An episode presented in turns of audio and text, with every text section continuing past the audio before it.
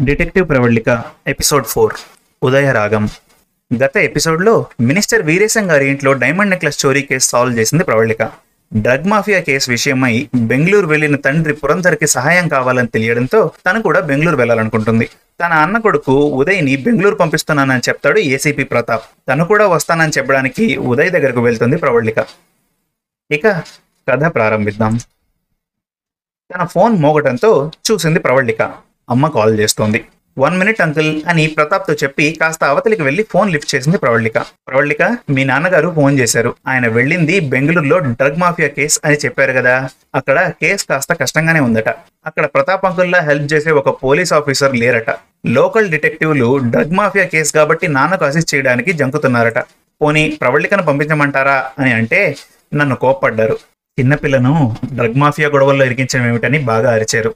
అవును ఇంతకీ diamond necklace case ఏమైంది? ఉదయాన్నే టిఫిన్ కూడా చేయకుండా వెళ్ళావు. అంది శారద. మళ్ళీ చెప్తానమ్మా ఇక్కడ కొంచెం బిజీగా ఉన్నాను. కాసేపు ఆగి ఫోన్ చేస్తాను అని ఫోన్ పెట్టేసింది ప్రవళిక. తర్వాత ప్రతాప్ వద్దకు వెళ్ళి అంకిల్ నేను అర్జెంట్గా బెంగళూరు వెళ్ళాలి. ఏర్పాటు చేయగలరా? ఇంట్లో తెలియకూడదు. తెలిస్తే అస్సలు ఒప్పుకోరు. అక్కడికి చేరుకున్నాక చెప్తాను అంది. వద్దమ్మా నాన్నగారు వెళ్ళింది డ్రగ్ మాఫియా కేసు గురించి. ఆ కేసులో నీ ప్రమేయం వద్దు. అనవసరంగా చిక్కుల్లో పడతావు. ఆ మాఫియా వాళ్ళు అసలే కరుడుగట్టిన దుర్మార్గులు. వాళ్ళ దృష్టిలో పడటం మంచిది కాదు అన్నాడు ప్రతాప్. నాన్నగారు ఆల్రెడీ అక్కడ చిక్కుల్లో ఉన్నట్టున్నారు. అలాంటప్పుడు నేను ఇంట్లో కూర్చొని ప్రశాంతంగా ఉండగలనా?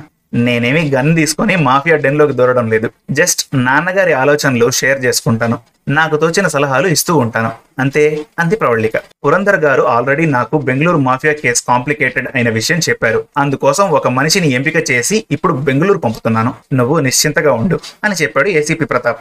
ఇంతలో ఒక ఆరు అడుగుల అందమైన యువకుడు సెక్యూరిటీ అప్పుతున్నా లెక్క చేయకుండా ఆ గదిలోకి వచ్చాడు. అతన్ని కాసేపు హాల్లో కూర్చోమన్నాడు ప్రతాప్. తర్వాత ప్రవళిక వంగ చూసి ఇక నువ్వు ఇంటికి వెళ్ళమ్మా. నాన్నగారికి ఏ ఇబ్బంది కలగకుండా నేను చూసుకుంటాను అని అన్నాడు. ప్లీజ్ అంకుల్ నన్ను కూడా బెంగళూరు వెళ్ళనివ్వండి. మీరు పంపించే వ్యక్తి మీకు తెలిసిన వాళ్ళైతే నేను కూడా వాళ్ళతో వెళ్తాను. అతని ఫోన్ నంబర్ ఇస్తే నేను రిక్వెస్ట్ చేసుకుంటాను. ప్లీజ్ అంది ప్రవళిక. కాసేపు ఆలోచించి ఒక ఫోన్ నంబర్ ఇచ్చాడు ప్రతాప్. వెంటనే అతనికి కాల్ చేసింది ప్రవళిక. సార్ నేను డిటెక్టివ్ పురందర్ గారి అమ్మాయి ప్రవళికను నాన్నగారికి హెల్ప్ చేయడానికి మీరు వెళ్తున్నట్టు ప్రతాప్ అంకుల్ చెప్పారు. నన్ను కూడా మీతో తీసుకుని వెళ్ళండి. ప్లీజ్ సార్ అంటూ అభ్యర్థించింది. ముందు నన్ను సార్ అనడం మానేయండి. నేను మీడు కుర్రవాడినే అన్నాడు అతను. ప్రతాప్ అంక ఆశ్చర్యంగా చూసింది ప్రవళిక. మా అన్న కొడుకు ఐపీఎస్ ట్రైనింగ్ పూర్తి చేసి పోస్టింగ్ కోసం వెయిట్ చేస్తున్నాడు. అతన్నే ఇప్పుడు మీ నాన్నగారికి సహాయంగా పంపిస్తున్నాను. ఇప్పుడు హాల్లో కూర్చోండి అతనే అన్నాడు ప్రతాప్. వెంటనే ఫోన్ కట్ చేసి హాల్లో అవుతున్న అతని వద్దకు వెళ్ళింది ప్రవళిక. సార్ అని వెంటనే నాలుగు ఖర్చుకొని మీ పేరు తెలియక సార్ అన్నాను. ఐఎమ్ ప్రవళిక అంది.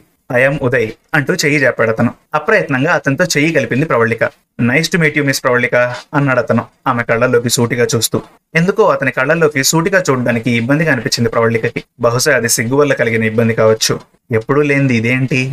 నేను పురంధర్ గారి అమ్మాయిని. హ్యాండ్సమ్గా ఉన్న అబ్బాయి చెయ్యి తగలగానే డిస్టర్బ్ కాకూడదు. I am Pravalika Pravalika I am Pravalika. మనసులోనే తనను తాను హిప్నటైజ్ చేసుకోవడానికి ప్రయత్నిస్తూ పైకి అనేసింది ఐఎమ్ ప్రవళిక అంటూ. I am Uday I am Uday I am Uday. పేరు మూడు సార్లు చెప్పడం మీ ఇంటి ఆచారం అనుకుంటాను. నవ్వుతూ అన్నాడు అతను. ప్రవళిక చెయ్యి వదలకుండానే. మా ఆచారాలు పాటించాలని అప్పుడే డిసైడ్ అయ్యారా? అంటూ మెల్లగా తన చేతిని విడిపించుకుంది ప్రవళిక. తర్వాత ఇద్దరు ప్రతాప్ వద్దకు వెళ్ళారు పోస్టింగ్ రాకముందే పురందర్ గారితో పనిచేసే అవకాశం వచ్చింది నీకు. All the best Uday. Take care of Pravalika. తనకు ఏ ఇబ్బంది కలగకుండా చూసుకో అని ఉదయ్తో అన్నాడు ప్రతాప్. తర్వాత ప్రవళిక వైపు తిరిగి నిన్ను బెంగళూరు పంపినందుకు మీ డాడీకి నా మీద కోపం రాకుండా నువ్వే మేనేజ్ చేయాలి. ఐఎమ్ ష్యూర్ ఈ కేసులో కూడా నీ టాలెంట్ ప్రూవ్ చేసుకుంటావు నువ్వు అన్నాడు. బాబాయ్ ఈ జూనియర్కి కూడా కాస్త అవకాశం ఇవ్వమనండి టాలెంట్ చూపించడానికి అన్నాడు ఉదయ్ నవ్వుతూ. ఐపీఎస్కి సెలెక్ట్ అయ్యి ఆల్రెడీ నీ టాలెంట్ ప్రూవ్ చేసుకున్నావు. ఇద్దరూ కలిసి పురందర్ గారికి హెల్ప్ చేయండి చాలు. ఈ కేసు గురించి మీకు చాలా వివరాలు చెప్పాలి. ఇది సరైన ప్రదేశం కాదు. నా ఆఫీస్కి రండి అన్నాడు ప్రతాప్. ప్రవళిక దినేష్ వంక చూస్తూ చూడు దినేష్ నువ్వు ఏ పరిస్థితిలో ఉన్నావో మీ నాన్నతో వివరంగా మాట్లాడు. ఆయన నీ ప్రాబ్లం సాల్వ్ చేస్తారు. పరిస్థితి చేయి దాటిపోయి ఉంటే మాత్రం ఏసీపీ గారి హెల్ప్ తీసుకోండి అంది. అన్నట్లు తల ఊపాడు దినేష్. దించిన తల ఎత్తకుండానే. కాస్త జాలి కలిగింది ప్రవళికకి. కానీ అతను చేసిన తప్పును సూరజ్ మీదకు వెయ్యాలని చూడడం మాత్రం క్షమించలేకపోతోంది.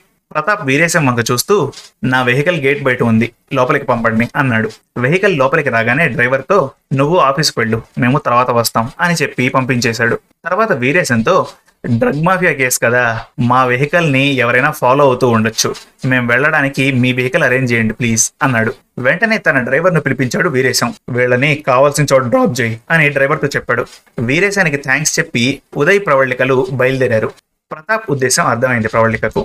ఈ కేసులోని సీరియస్నెస్ తమకు తెలియాలని అప్పుడే తగిన జాగ్రత్తలు తీసుకుంటామని ఆయన ఇలా చేశారు. కానీ ఈ కేసుకు తాము భయపడటం లేదని తేలిగ్గానే సాల్వ్ చేస్తామని ఆయనకు తెలియాలి అనుకుంది ప్రవళిక. అనుకున్నదే తడవుగా ఉదయ్ వంక తిరిగి చూశారుగా ఇది చాలా సీరియస్ కేసు ఉదయ్ గారు. ఇప్పుడైనా సరే మీరు డ్రాప్ అవుతానంటే చెప్పండి మేమేం అనుకోం అంది. మీరు సైకాలజీ స్టూడెంటా ప్రశ్నించాడు ఉదయ్. కాదు బీటెక్ స్టూడెంట్ని ఇంతకీ ఎందుకలా అడిగారు? అడిగింది ప్రవళిక. ఏం లేదు. సరిగ్గా నేను చెప్పాలనుకున్నదే మీరు చెప్పారు. నా మనసులో మాట మీకెలా తెలిసిందా అని అడిగాను. అన్నాడు ఉదయ్. అంటే మీరు డ్రాప్ అవుతున్నట్లేనా? అతని ఉద్దేశం తనకు అర్థం కానట్లు అంది ప్రవళిక. కాదు మీరు ఇక్కడే ఉండి సింపుల్ కేసులు చూసుకోండి. నేను బెంగళూరు వెళ్ళి నాన్నగారికి హెల్ప్ చేస్తాను అన్నాడు ఉదయ్. ఆమెను ఉడికిస్తూ. చూడండి అంకిల్ నేను సాల్వ్ చేసినవి సింపుల్ కేసులా? కాస్త కోపం నటిస్తూ అంది ప్రవళిక ప్రతాప్ కలగజేసుకుంటూ చూడు ఉదయ్ నీ ఉద్దేశంలో చిన్న చిన్న కేసులు మేము సాల్వ్ చేయలేక ప్రైవేట్ డిటెక్టివ్ల హెల్ప్ తీసుకుంటామనా? ప్రవళికకు సపోర్ట్ చేస్తున్నట్లుగా అన్నాడు. చూడండి మిస్ ప్రవళిక మనం ఇప్పుడు వెళ్తున్నది మా బాబాయ్ ఆఫీస్కి అవునా? హఠాత్తుగా అడిగాడు ఉదయ్. కాదు అంకుల్ డ్రైవర్కి ఎక్కడ వెళ్ళాలో చెప్పడం మనం ఏసీపీ ఆఫీస్కి కాకుండా వేరే రూట్లో వెళ్ళడం మీరు గమనించారు. అది నాకు తెలుసు. అంది Pravalika. You are brilliant Pravalika garu. మీతో కలిసి ప్రయాణం చేయబోతున్నందుకు నాకు చాలా హ్యాపీగా ఉంది అన్నాడు ఉదయ్. కారు ఒక ప్రైవేట్ గెస్ట్ హౌస్ దగ్గర ఆగింది. డ్రైవర్ను వెళ్ళిపోమన్నాడు ప్రతాప్. గెస్ట్ హౌస్ మేనేజర్ ప్రతాప్కి సెల్యూట్ చేసి లోపలికి ఆహ్వానించాడు. ముగ్గురికి తనే స్వయంగా కాఫీ సర్వ్ చేసి బయటకు వెళ్ళిపోయాడు.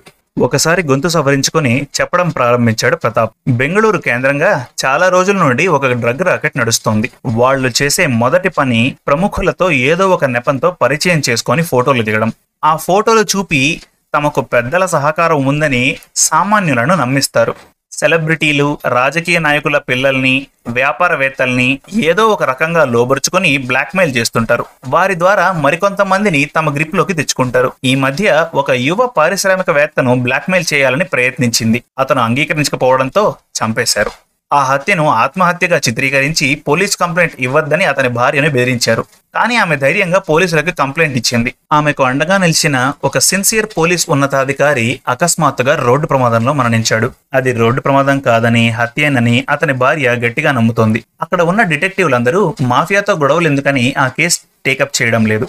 ఆ చనిపోయిన పోలీస్ ఆఫీసర్ నాకు బాగా తెలిసిన వ్యక్తి కావడంతో వాళ్ళ ఆవిడ నా సహాయం కోరింది. నేను పురందర్ గారికి ఆ కేసు విషయం చెప్పగానే వెంటనే ఆ కేసు పరిశోధిస్తానని చెప్పారు. సిటీలలో డ్రగ్స్ వాడకం విచలవిడిగా పెరిగిపోయిందని యువత నిర్వీర్యమైపోతోందని చాలా బాధపడ్డారు. ఎవరో ఒకరు ప్రాణాలకు తెగించి డ్రగ్ మాఫియాను ఎదిరించాలని అది తానే అయితే ఆ బాధ్యతను సంతోషంగా స్వీకరిస్తానని చెప్పారు. ఇటీవలి కాలంలో వారి దృష్టి మన సిటీ పైన పడింది. కాబట్టి ఈ కేసు సాల్వ్ చేస్తే మన రాష్ట్రంలో డ్రగ్స్ సప్లైని అదుపు చేయవచ్చని కూడా ఆలోచించి బెంగళూరు వెళ్ళారు పురంధర్ గారు. చెప్పడం ఆపి ఇద్దరిని పరిశీలనగా చూశాడు ప్రతాప్. ఇద్దరిలో ఇందాకటి చిలిపితనం పోయి సీరియస్నెస్ ఉండడం చూసి ఆనందించాడు. ఇదే నేను కోరుకున్నది. అప్పుడే జాగ్రత్తగా ఉండగలుగుతారు అన్నాడు ప్రతాప్. అవును బాబాయ్ కేసును సీరియస్గానే డీల్ చేయాలి. ఎవరో ఫోన్ చేసి ఫలానావాడు నేరస్తుడు అని చెప్పేస్తారని ఎదురు చూడకూడదు అన్నాడు ఉదయ్. అతని మాటల్లో ఇందాకటి చిలిపితనం గమనించి ప్రవళిక ఇతని సంగతి ఇప్పుడు కాదు తర్వాత చెప్తాను అని మనసులో అనుకుంది. తిరిగి చెప్పడం కొనసాగించాడు ప్రతాప్. కోవిడ్ కారణంగా పురంధర్ గారు వెళ్ళిన మరుసటి రోజు నుంచే ఫ్లైట్స్ క్యాన్సిల్ చేశారు. మీరు కారులో వెళ్ళడానికి ఏర్పాటు చేశాను. మీరిద్దరూ డ్రైవింగ్ బాగా తెలిసిన వాళ్ళని నాకు తెలుసు. కానీ మీకు జర్నీ ట్రైన్ ఉండకూడదని డ్రైవర్ని ఏర్పాటు చేశాను. ఇక మీ ఇద్దరికి గన్ లైసెన్స్ లేదు. అందుకే మా సిఐ కిషోర్ను మీతో పంపిస్తాను. అతను మఫ్టీలోనే మీతో వస్తాడు. అతని దగ్గర గన్ ఉంది. దాని అవసరం రాదని అనుకుంటున్నాను. కానీ ఒకవేళ ఏదైనా తప్పనిసరి పరిస్థితి వస్తే అతను దాన్ని ఉపయోగిస్తాడు. ఇప్పుడు అతన్ని పరిచయం చేస్తాను అని పక్క గదిలో ఉన్న కిషోర్కు మిస్డ్ కాల్ ఇచ్చాడు. వెంటనే వీళ్ళున్న గదిలోకి వచ్చాడు కిషోర్. ఐఎమ్ కిషోర్. అంటూ తనని తాను పరిచయం చేసుకున్నాడు తను. అతని వయసు దాదాపు ముప్పై ఏళ్ళు ఉండొచ్చు. బాగా దృఢంగా చురుగ్గా ఉన్నాడు. ఉదయ్ ప్రవళికలు కూడా తమని తాము పరిచయం చేసుకున్నారు.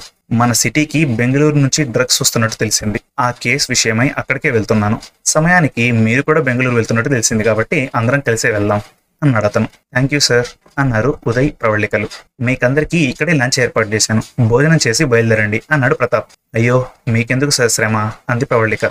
నేను చెప్పగానే పొద్దున్నే ఆరింటికి బయలుదేరి వచ్చావు. ఇంతవరకు టిఫిన్ కూడా చేయలేదు. ఇక భోజనం కూడా చేయకుండా వెళ్తే నీరసించిపోతావు అన్నాడు ప్రతాప్.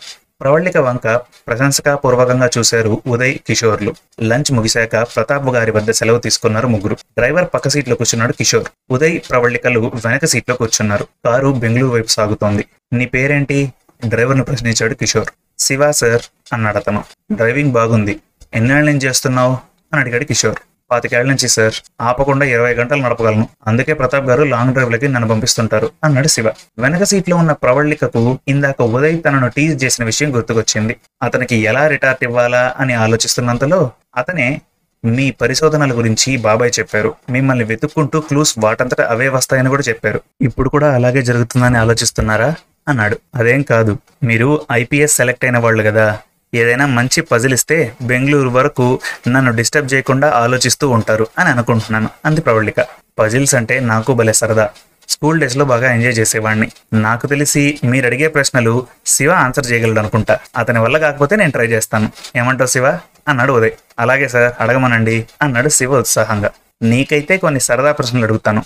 ఒక ఏనుగును ఫ్రిడ్జ్లో పెట్టాలి. ఎలా? అడిగింది ప్రవళిక ఏనుగు బొమ్మనేమో అన్నాడు శివ. కాదు నిజం ఏనుగునే అంది ప్రవళిక. ఏనుగు కంటే పెద్ద ఫ్రిడ్జ్ తయారు చేయించాలి అన్నాడు శివ. కాదు ఫ్రిడ్జ్ డోర్ తీసి పెట్టాలి. సరే ఇప్పుడు మరో ప్రశ్న. ఒక అడవిలో జంతువులన్నీ మీటింగ్ పెట్టుకున్నాయి. ఒక్క జంతువు మాత్రం మీటింగ్కి రాలేదు. ఆ జంతువు ఏది?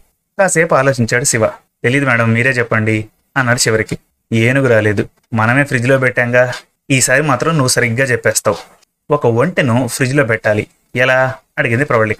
ఫ్రిడ్జ్ డోర్ తీసి పెడతాము. టక్కుని చెప్పాడు శివ. కాదు ఏనుగును బయటకు తీసి పెడతాము. సంభాషణలో తను కూడా పాలు పంచుకుంటూ అన్నాడు కిషోర్. కరెక్ట్. ఈసారి మాత్రం శివ టక్కున చెప్పేస్తాడు. ఒక అడవిలో జంతువులన్నీ మీటింగ్ పెట్టుకున్నాయి.